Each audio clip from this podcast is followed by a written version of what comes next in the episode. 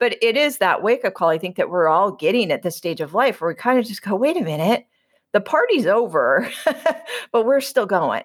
Yeah. right. Yeah. And that's yeah, that's what it was for me. I was literally sitting on the couch drinking. I wasn't going out. I mean, we would we would be, of course, at holidays, family get-togethers, every event that ever was social or, you know, anything that I could do to drink through, I would do. I mean, I used alcohol to get me primed before I went, during, coming home from anything, I was still drinking. You know, it was just that alcohol was the center of my attentions.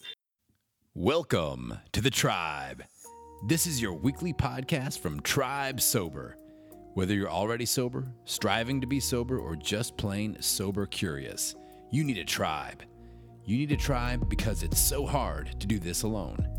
You need a tribe because you need support. And that's where we come in. Here at Tribe Sober, we've got your back. Here at Tribe Sober, we have people at all stages of the journey, all helping each other to stay on track. On this podcast, we've got recovery stories to inspire you, experts to inform you, and plenty of advice on how to ditch the drink and change your life. So here's your host, tribe leader Janet Gourand. Hello, hello, and welcome to the Tribe Sober Podcast, episode 72. My name is Janet Gourand. I'm the founder of Tribe Sober, and I'm your host for this podcast. Here at Tribe Sober, we help people to change their relationship with alcohol and then to go on and thrive in their alcohol free lives. Over the last six years, we've helped hundreds of people to do just that. We created Tribe Sober because we believe it's really, really hard to change your drinking habits alone. So at Tribe Sober, we're all about community. And each week we feature a community voice just to give you a flavour of the awesomeness of our tribe. Here's a lady from one of our Slack groups. Morning, all. Um, my Friday win. Today is day 146 for me. Wow, actually, I can't believe I, I did it. I actually did it. I'm in Hermanus at our holiday home, an old battleground for me. Um, coming here for weekends was always filled with an equal amount of excitement and dread. Excitement um, for the little rituals of eating out and drinking, but that was accompanied by dread because I knew it would inevitably be filled with guilt, shame, and regret for what would follow those jolly occasions. And now here I am on a Friday and I'm free, I'm completely free. I'm joyful, happy, content, and I still enjoy all those occasions, but I actually can remember them and I leave here feeling proud and content at the end of the weekend. It's so worth it. So thank you, Janet and this tribe, for giving me the support to do this. Onwards. If you want to learn more about our international community, just go to tribesober.com and hit join our tribe. This week's podcast guest is the lovely Laurie Massicott, who's a midlife sobriety coach. I discovered Laurie when I found her awesome podcast. It's called To 50 and Beyond, and it's a podcast aimed at women in midlife, and she highlights the beauty of aging and the freedom that comes along with alcohol free life. Laurie is on a mission to raise awareness towards the life changing impact of sobriety as we get older. She interviewed me for her podcast, and you can hear that conversation on episode 182 of 250 and Beyond. I'll put the link to that podcast in the show notes. So let's get back to Laurie. I began our conversation by asking her to introduce herself. Thank you, Janet, for having me. This is amazing. Uh, so, I live in Southern California. I've lived here all of my life, so almost 54 years. And I have a son who is 20. And I've been married to my husband, Bill, since 1999. And we have a sweet pup named Beatrice. And yeah, we're just uh, really just enjoying some simplifying of life at this stage and you know of course sobriety lent to that big time yeah. so let's yeah. uh, let's explore the drinking a little bit shall we laurie um, what age did you start drinking were you a teenage drinker yes i was i was uh, about 14 so it was around 1982ish and I started drinking uh, a little bit before that, even just with my friends. I mean, literally walking to junior high school, which is, you know, middle school now, but uh, we would take a little sip of some hard alcohol that my friend put in her her backpack and uh, probably got out of her parents' liquor cabinet. And by the time I got into the 10th grade, I was going through a, a club kind of uh, like a rushing of a club. Even in high school, we had these clubs where we would rush, kind of like college, you know, sororities and stuff. Um, and there were parties and drinking, and you know, I just that was it. the The first time I remember being at a party, I was super nervous to be at. Uh, my friend and I split a bottle of pink champagne, and I had one glass, and I thought, "Oh wow, I feel, I feel amazing. I'm not shy. I, I don't feel awkward. I feel like I can just be myself. And I really hung on to that for 30 years. Yeah, I, I remember the first time I drank as well as a teenager, and it, it feels like a magic potion, doesn't it? It's, oh, I can do anything as long as I've got plenty of this around. right? Yeah, that's it. That's it. I mean, honestly, I remember Janet just thinking, this is how I will live the rest of my life. This is the answer. Yeah. yes. Far from it. So, from uh, it. talk to me about how it developed over the years. Goodness. Well, I, I always look at it as a decade. So in my teen years, I hung on to that. I did a lot of drinking, uh, a lot of drinking. I didn't do well in high school. I kind of dabbled in going to college after that. And I've decided I'm just going to go work full time. So I got into a full time job in the real estate industry. And at that stage, I was about 19 or 20, and they were paying really good money. I, I really got into it. I, I enjoyed it. I was learning a lot and I was still drinking. I was still partying it up. You know, I was that gal who could stay up until three in the morning and get up and go to work at eight and still be kind of buzzed. I mean, that's, you know, and that was in my, my, all of my 20s almost. Uh, so I really started this career. I was working full time and uh, I was partying it up in my 20s. I, I have, you know, great friends that we did a lot of fun things together. We traveled, we went out all the time.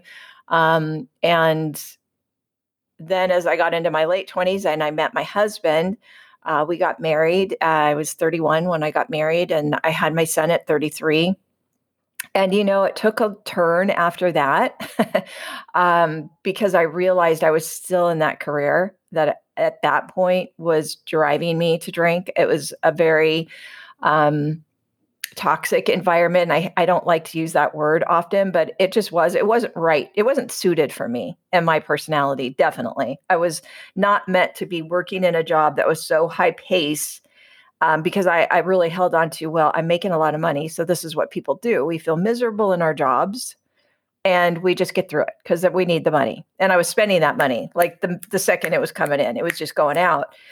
Uh, but in my 30s, after I had my son Spence, I was um, really feeling a lot of depression. I had, um, I put on almost almost 60 pounds with my pregnancy, and I was already heavier than I, I wanted to be when I got pregnant.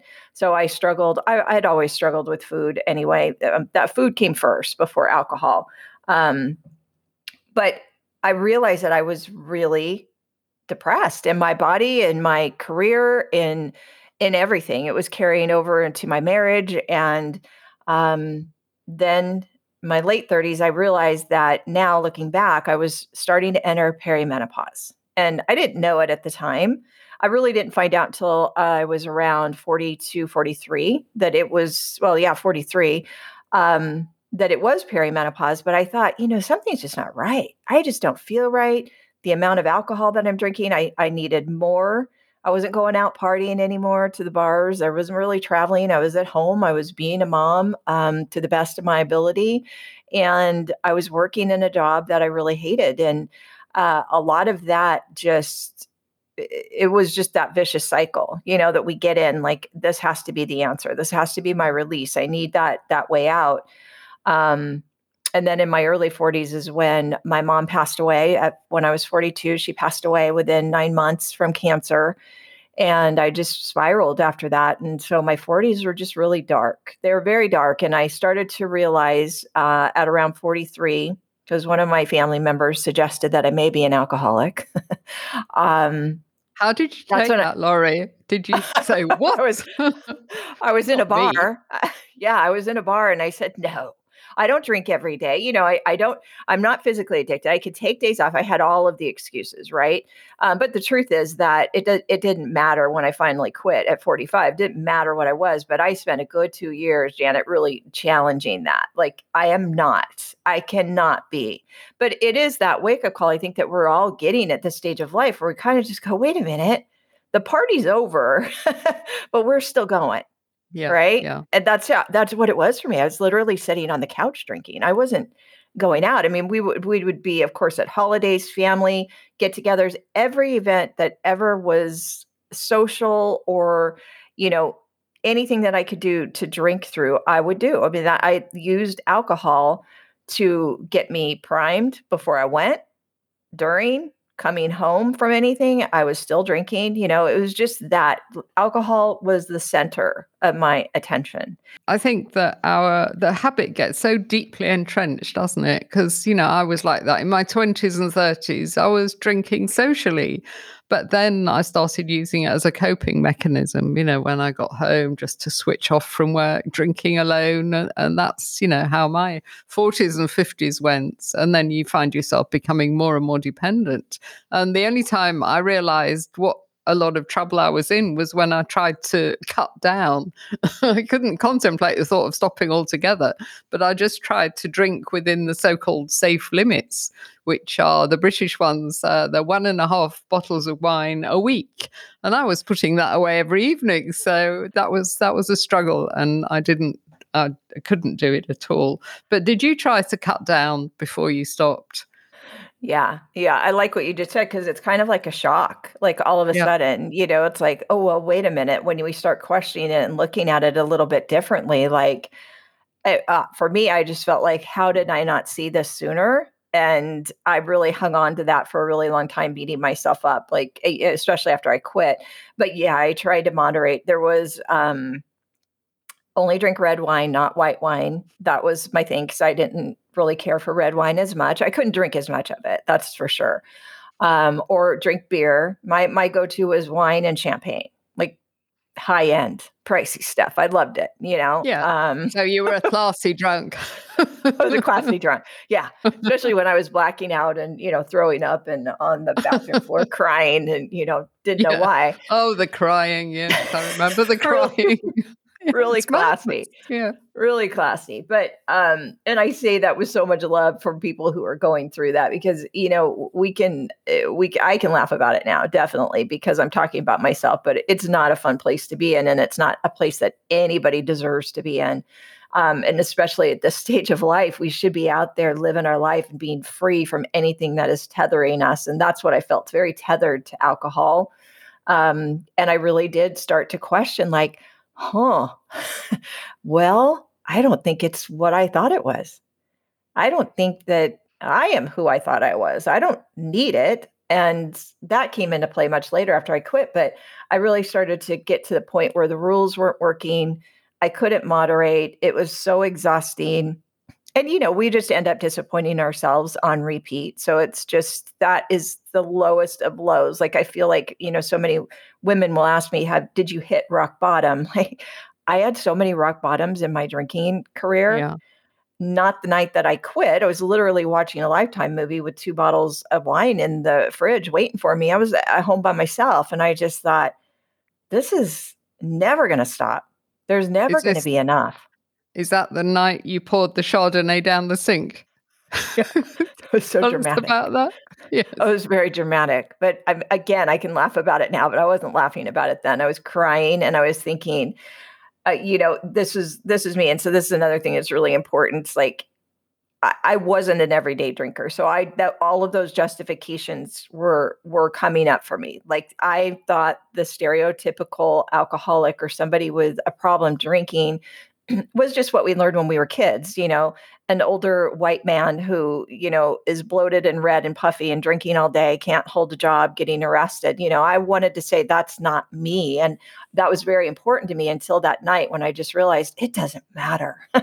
it just doesn't matter. I can't keep going like this because really two bottles wasn't enough in one setting. And I just envisioned myself living out my life and being in my 70s and and on up if I made it that long thinking how much will I be drinking then? So yeah. I did. I I already had one bottle open. I was a glass or two in maybe, and I poured that down. And I opened the other one. I thought you got to just get rid of it because you can't have it at home. And I stood there and I thought, well, you're not going to drink anymore. That's what I was saying. But the the side of me that was, you know, where I lived most of my life was no discipline, no willpower.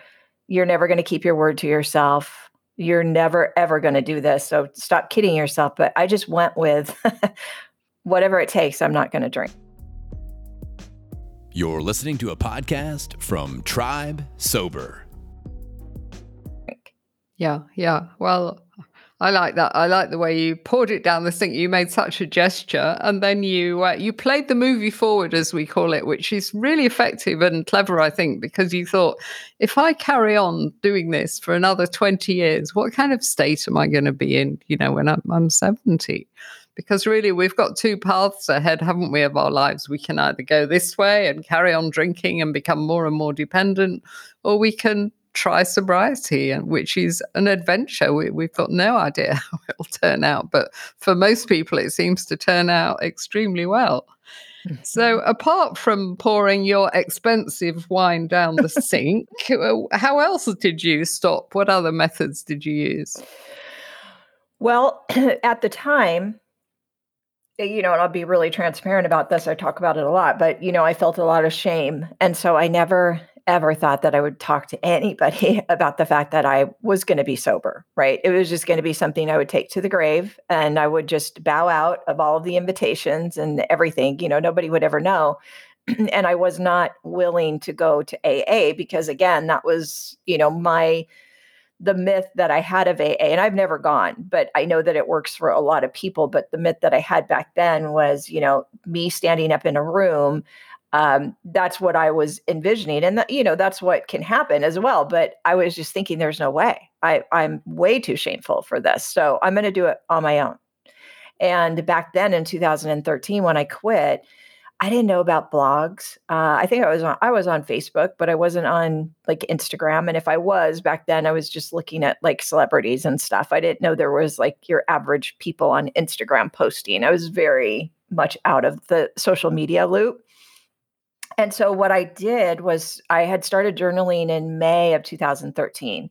And I started journaling for perimenopause. So I wanted to write down like all of the things that I was experiencing, how many uh, Excedrin I took in one day, and you know my cycles, all of it. I, I tracked everything. That journal is one of my best reads right now. I just read it the other day, uh, but I started asking in the journal, "Why are you drinking so much? This is not good for you anymore." And that really led me to open up more of that questioning to myself instead of always like going back and ruminating over what my family member said to me because I wanted to challenge that so bad. And when I started writing in this journal, I thought, for the first time, I was seeing my thoughts on paper and I was writing little notes to myself. I have all these notes that I was writing to myself, like, please stop please you you deserve better than this. Your spencer deserves better than this my son.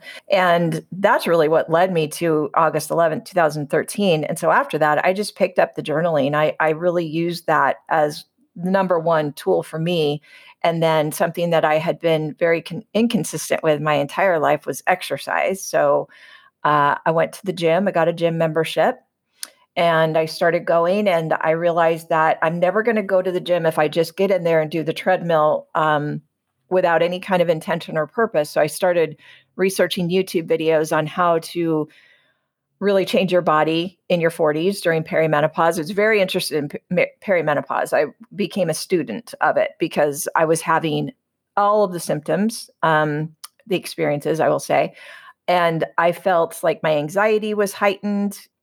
And so anything that I could do to calm myself down without drinking, I did. And so uh, I just really started to, I think, become a student of myself. I think that's the best, the best way to put it. Yeah, yeah. I think education is so important, isn't it? Because the more we understand about alcohol and the toxin that it is, the the less we really feel like putting it in our bodies. So yeah, I think learning and I love your journaling. I mean, we always say to people we have a little toolkit that we share at our workshops and you know, exercise is a big one, daily exercise, but journaling certainly, you know, and I say to people, go out and buy a beautiful notebook and make that your sobriety journey.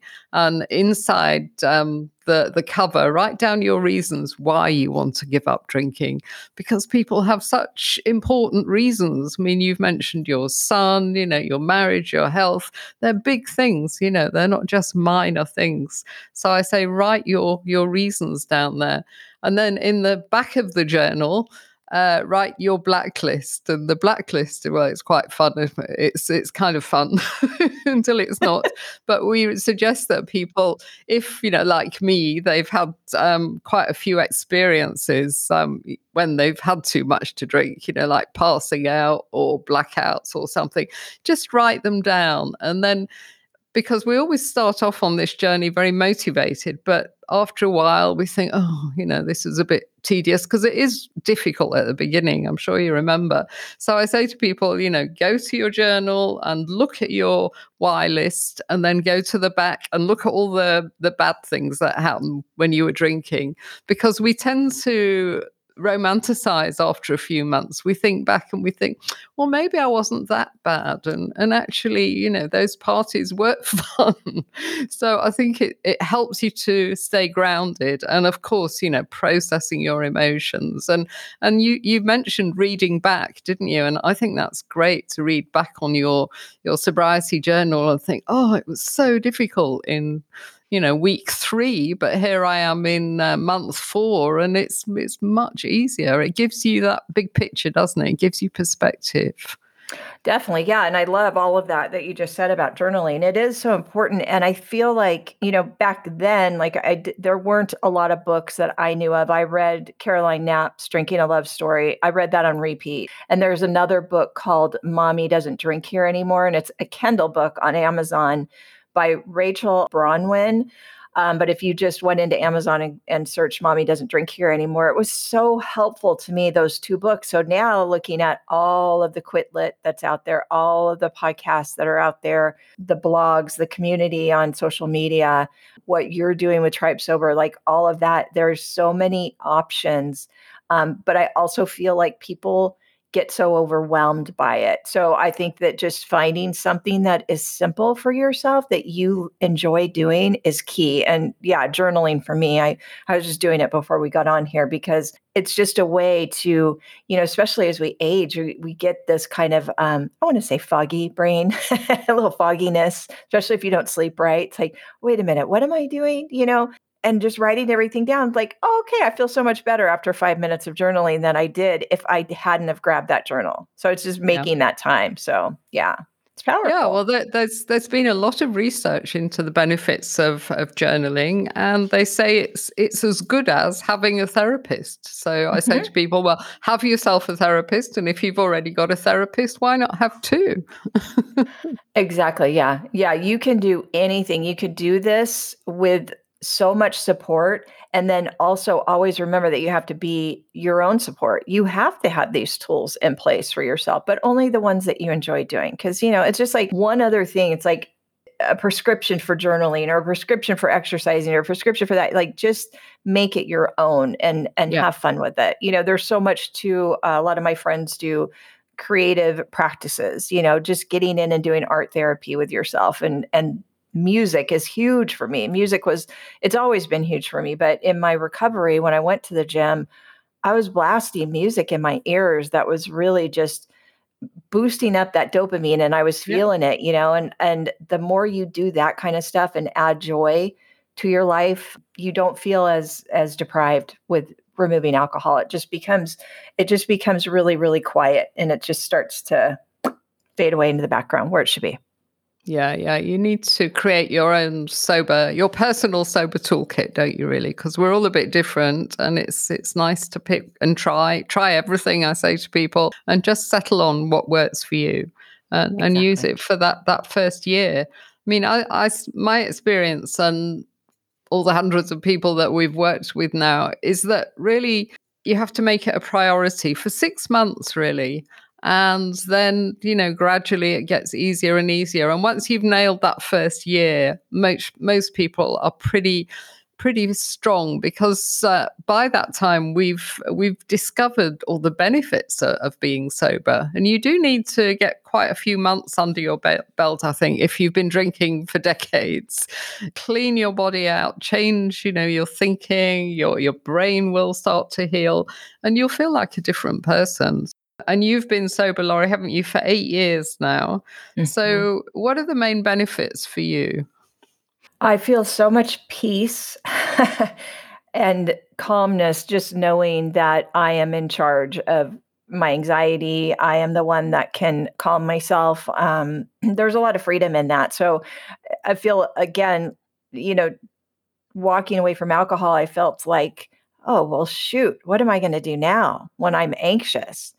And I know what to do now. It's it's very simple things for me and so that's huge for me because I battled anxiety my entire life. I lost my dad when I was 11 unexpectedly and after that I just went into just went inward and I felt very socially anxious. I, I felt like when he passed away, I kind of muted myself a little bit. Like I was very, ter- I was scared. I, I, that's how I can describe most of my life. I was scared. You know, I was always waiting for something to happen. And so now I just know that life is happening because life happens, right? I mean, my goodness. And and I can handle whatever it it throws at me. So I think just that and and really the time that we get back so much more time to not waste through you know thinking about drinking and over drinking and then the effects of alcohol that was huge for me i was writing in my journal you're you're completely erasing days from your life you know these are days you're never going to get back yeah. and so i find a lot of freedom in that and i could go on and on and on yeah, yeah, me too. we, we could have an entire episode, couldn't we, on the, the benefits? But yeah. Uh, we'll settle on that for now. But uh, yeah, I love everything you said, especially the kind of strength that you feel now, because I think we get a sense of, well, if I can give up drinking, you know, because you look around and everybody seems to be drinking. If I can do this, I can do almost anything I, I set my mind to. I think it gives us deep confidence. Heck yeah. I think it, it's so character building and we don't realize that in the beginning and and really focusing on everyone drinks. That's what you're always going to focus on. If you yeah. really start focusing on yourself and all that you can do when you stop drinking, man, it's going to change your life. It just yeah. will. Yeah. Yeah. I mean, look at us, podcasters. I never would have done that while I was drinking. I wouldn't no, I didn't even like to talk on the phone to my family or friends. Like, I don't like talking on the phone. I don't like talking to people. That's how shy I was. So, yeah. Who knew? Every Saturday afternoon, we open up our Tribe Sober Zoom Cafe. It's a safe space where our members can connect, check in, and just shoot the breeze about alcohol free living. If you'd like to be a guest at the cafe one Saturday, just drop us an email at janet at tribesober.com. That's Janet, J A N E T, at tribesober.com, and we'll send you an invitation.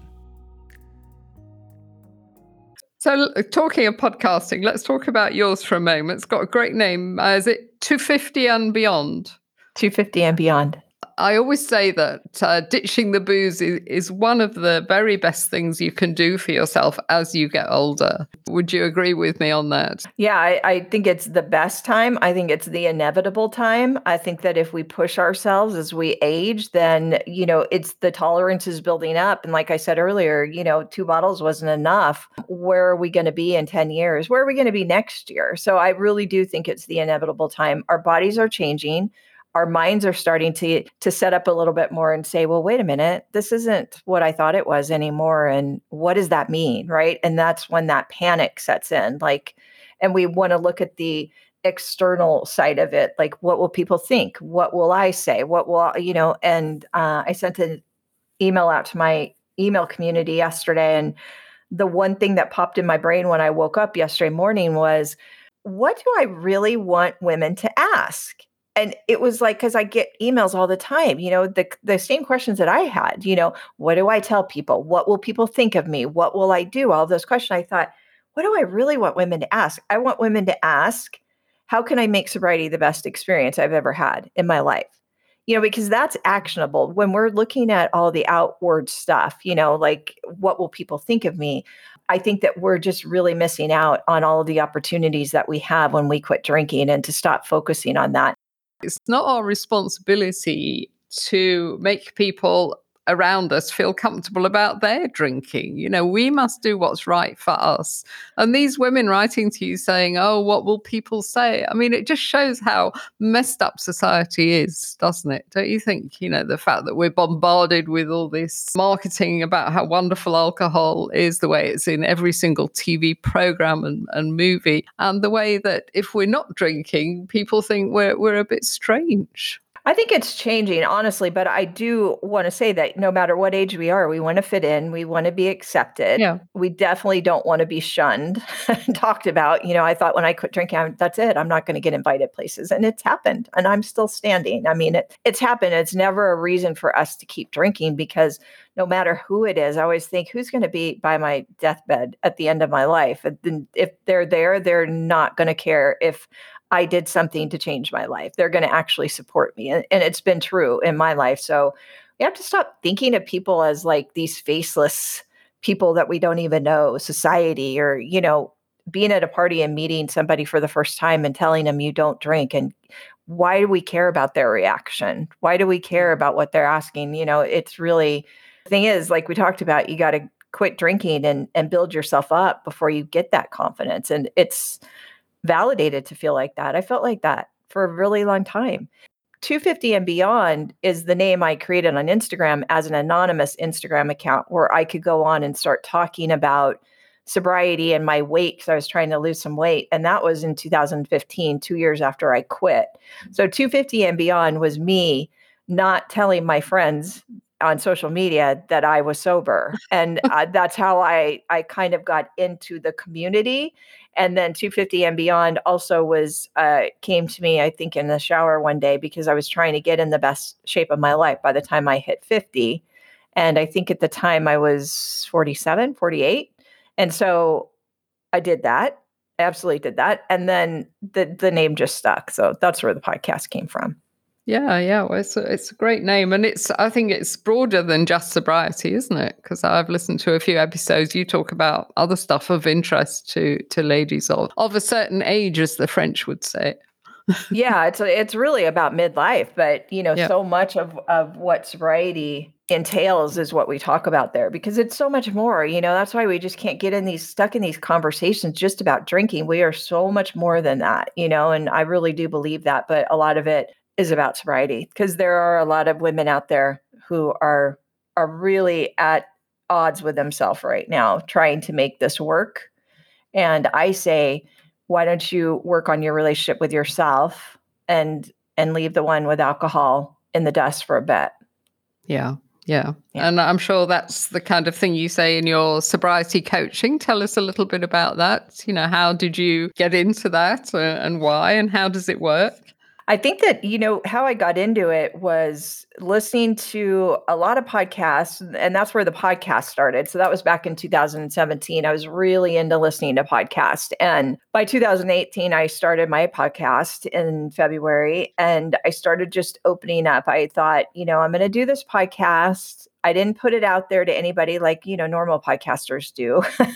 Just like, I'm going to go and record it and I'm not going to tell anybody about it. Then people started to find it. And I thought, okay, well, I'm going to open up about this. So I, I finally did, you know, on Instagram. I don't think it was that much longer after I started it, but I had this idea. I'm just going to do it for maybe 10 or 12 episodes and you know see how it goes i want to talk about perimenopause i definitely wanted to talk about drinking and sobriety and it just I won't say it blew up. I'm very niche in my in my category as far as you know midlife women. That's who I talk to. Um, but I realized that there's a need for it. You know, there's definitely a need for that that conversation. So I kept going, and I started thinking, you know, I can help women with this. I could definitely help women with this. And a couple people reached out to me. I'm like, okay, well, yeah, let's try working together. And you know, I, I had already been um, kind of doing the health and wellness type of coaching.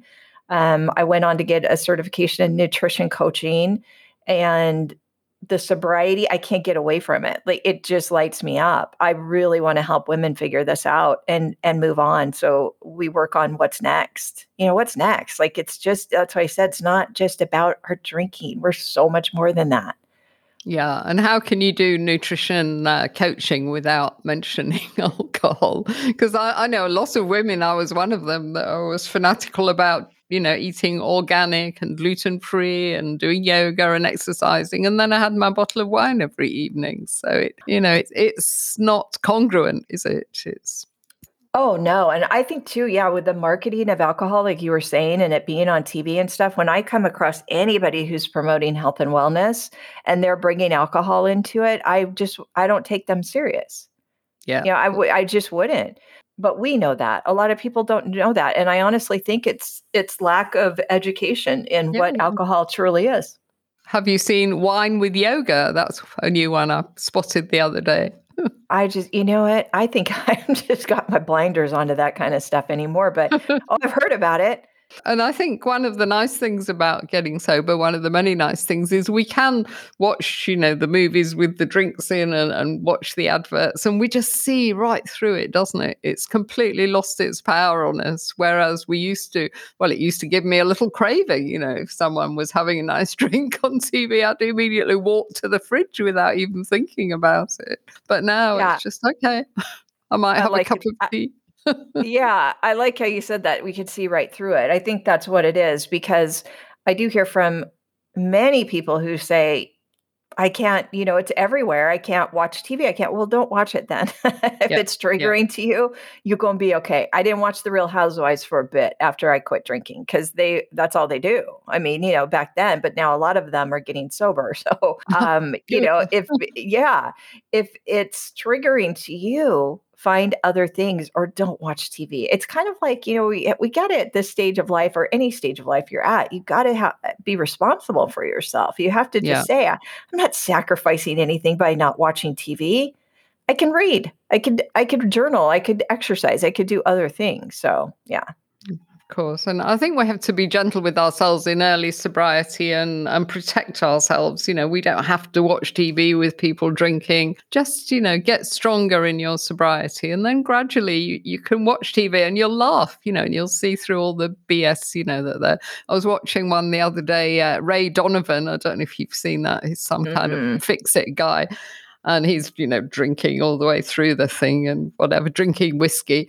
And then it, it has a break about every five minutes and it says ray donovan sponsored by jameson. I mean it's it's so blatant. So you know if you're a drinker and you're not craving a, a, scotch by the end of that it's it's a miracle.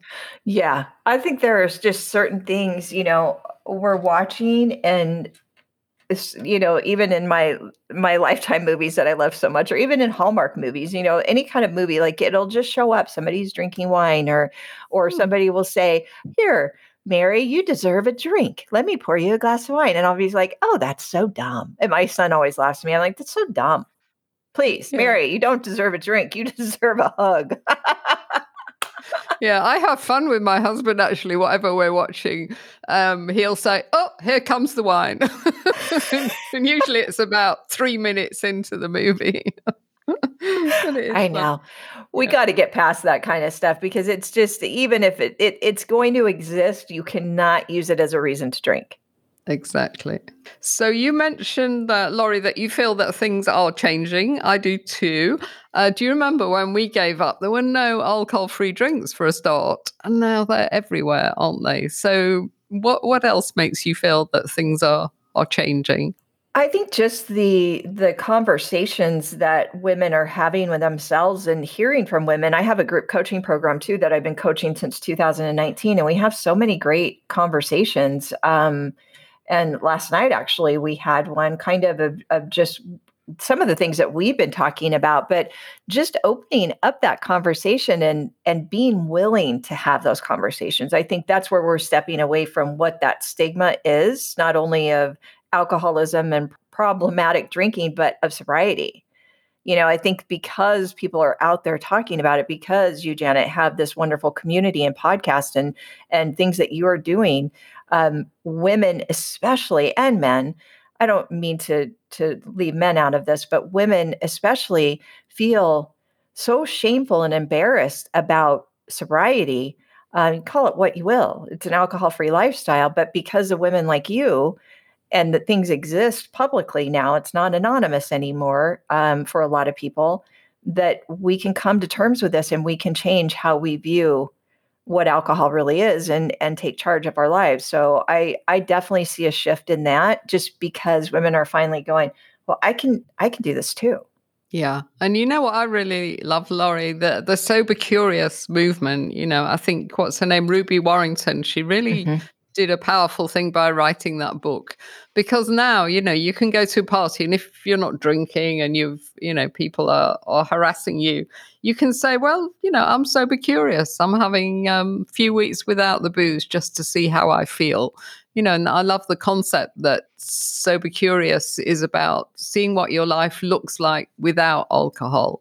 So I feel she's removed the stigma. You know, you don't have to say I'm an alcoholic. You can say I'm sober curious. It's it's cool to be sober curious. Exactly. Whatever works for you. If if yep. you feel like it's something you're curious about because maybe it seems like it's trending right now, great. I mean, whatever it is, you know, some some women it's life or death, and other women it's just I they wake up one day and I do not ever want to be hungover again. Let's face it, alcohol's been trending for decades. So let's sobriety needs to have its turn and trend. Exactly. Yes. So if there's someone listening to this, Laurie, listening to us ramble on and thinking, oh, it's all right for those two, you know, I just don't know where to start. You know, if they're in trouble like we both were, what would you say to them? Because I think reaching out, well, accepting that you've got a problem and then reaching out for help is the biggest step. Once you can do that, things start happening. What would you say the, to them? Yeah, just that. It's that self awareness. It's literally looking at yourself in the mirror and saying, no more. Uh, whatever, you know, what I said, whatever it takes, and knowing that you will figure it out. But if you can get connected to somebody like Janet's Tribe Sober, if you can get connected there and talk to somebody and just, or even social media. I mean, I, I don't mean even social media, but it's not like it's just social media. There's a wonderful community there, and there's people of all ages who are talking about sobriety. And you do find a lot of comfort in that. And there's so much hope in knowing that it worked for somebody else. We got to remember this is you, this is your journey. There's not one size fits all, it's not a fix it for anything it just it gives you chance to really look at your life i always say and it just realized i realized that i didn't need to fix my life i just I needed certain things that alcohol wasn't really fulfilling for me, like the normal, simple things, love and peace, and a, t- a chance to really connect with my thoughts. So, connecting with your thoughts first and accepting the fact that you can't go on and then talking to somebody else and connecting with a, a tribe of people, very important. Yeah. Yeah. And, and tell people how they can contact you, Laurie. So there's the podcast 250 and beyond. And what about if they want some coaching or group coaching? How does that work? Uh, the best place to go is my website, which I just uh, launched my new website on Monday, and it's lauriemassicott.com. And then Laurie Massicott on Instagram. Um, always reach out to me there. It's super simple. My website, you just go and click the contact button. So there you heard me talking to Laurie. There was so much great advice and inspiration in that conversation, but I'm going to pull out a few points that really struck me. I'm always fascinated by the way people's drinking evolves over the years. I'm the first person to admit that drinking can be a lot of fun until it's not. Until you become dependent and go from liking to wanting to actually needing. And let's remember that 20% of social drinkers will become dependent over the years. And if we are in that 20%, then that doesn't make us bad people or weak people or broken people. It just makes us people who've become addicted to an addictive drug. People who will have to do a bit of work to change their habits. And that's where Laurie and myself come in. We've been where you are, and we can help you make the change. As you heard, Laurie did the fun bit in her teens and 20s, partying as a teenager, and then working in real estate, earning good money, drinking wine with friends and colleagues. The usual work hard, play hard syndrome. And then it was on to the mommy juice phase. In her 30s, Laurie felt rather depressed. She put on weight and found her high pressure job was all becoming a bit much. She was using wine to drink at home to cope with her stress, and she felt trapped in a vicious cycle. Laurie refers to her early 40s as the dark years. She lost her mom to cancer, and she found herself getting through two bottles of wine at a time. She had a wake up call when a family member asked her if she was an alcoholic. That's when she actually realized that alcohol had become the center, the center of everything in her life. Of course, like most of us, she tried the rules drinking only on certain days, drinking red rather than white, etc., etc., which of course didn't work. And like many of us, she also tried to moderate, but of course that didn't work either. In fact, we both agreed that for many of us, it's only when we try to cut down that we realize the extent of our problem. We realize that we've crossed a line with our drinking, and it's going to take more than a bit of willpower to make the change. So, if you are busy trying to moderate or making up rules to control your drinking, please save yourself a lot of heartache and take a complete break. No need to use the F word, the forever word, just yet. Take a break. In fact, every drinker needs to take regular breaks to test their dependence. Alcohol is insidious and it creeps up on us. Tribe Sober have just opened their annual Dry January fundraiser, which offers community and online support for 30 days. So please go to tribesober.com and check that out. Playing the movie forward is a very popular tool in our community. Laurie found herself playing the movie forward 20 years and was horrified at what she saw. She knew her drinking would escalate over the years and decided there and then that she was done. She poured her Chardonnay down the sink and got started on her life changing journey to sobriety. She used journaling as her key tool and there's so much evidence of the value of keeping a journal. It helps us so much when we're on this path. We can use it to process our emotions, to note our triggers, and to track our journey. In our journals, we can read back to the early days and see how much easier it's getting and realize how many benefits we're experiencing. And of course, the more benefits we do experience, the less likely we are to return to day one and start doing the hardest thing over and over again. Exercise was another key tool for Laurie, and she educated herself about the best ways to strengthen her body in midlife. So, journaling, exercise, and playing the movie forward are all great tools which will help us to quit drinking. We all need to create a personal toolkit, and we help you with that at our regular Tribe Sober workshops. More info on tribesober.com. Sobriety has given Laurie freedom and peace. And when she does feel anxious, she now knows exactly how to self soothe without alcohol. I love the way she said that in early sobriety, we have to protect ourselves and then build ourselves up so that we can learn to cope. And then we go on to learn how to actually thrive in our alcohol free lives. And that's exactly what we help our members to do at Tribe Sober with our seven step program. We both agreed that ditching the booze in a world full of drinkers gives us a sense of power. Laurie feels that she can handle just about anything that life throws at her these days. And I always say that sobriety is a superpower. Because by ditching the booze, we're doing something that the majority of the population would not even consider. Things are changing slowly, though, and the Sober Curious movement is helping that. Shout out to Ruby Warrington, who wrote that book called Sober Curious. So people are getting sober curious and they're beginning to wonder what their life would look like without alcohol in it. Why don't you sign up for our January challenge on tribesober.com and find out? Laurie's podcast is called 250 and Beyond, and her website is lauriemassicott.com. I'll put the link in the show notes. Laurie also coaches women on health, wellness, and sobriety, and you can contact her via her website, and she's also on Instagram. Now it's time to open up my phone and go to the first member message that inspires me. This week I chose one from member Ross, who attended our Zoom workshop at the weekend. It was such a pleasure to get to know the beautiful and brave people that were in the workshop that I attended yesterday. I resonated with each and every one. Our stories are so similar. I wanted to hug them all, and I certainly took away a lot to think about.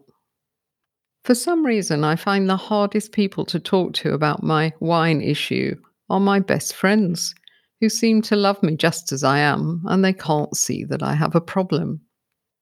That's another of the many reasons why you all at the tribe are so important to me. Somebody gets me, somebody understands, and there is no judging. Well done, Ross. You're doing so well, and I'm thrilled that the workshop gave you some new tools and some more sober buddies. So that's it from me. Thanks for listening. Don't forget to follow us and share the podcast, and we'd be so grateful if you'll leave us a review. I'll be back next week. Ditching the drink is like climbing a mountain. It's hard, it takes courage and grit, and an experienced guide. And that's where we come in. Here at Tribe Sober, we've climbed that mountain, and we know the view from the top is amazing. We've used our experience to put together a unique membership program that will support you all the way. We've got challenges, chat rooms, sober buddies, trackers, and milestone awards, and that's just for starters. So head on over to tribesober.com and check out our membership program. It's the essential resource for anyone looking to ditch the drink and change their life.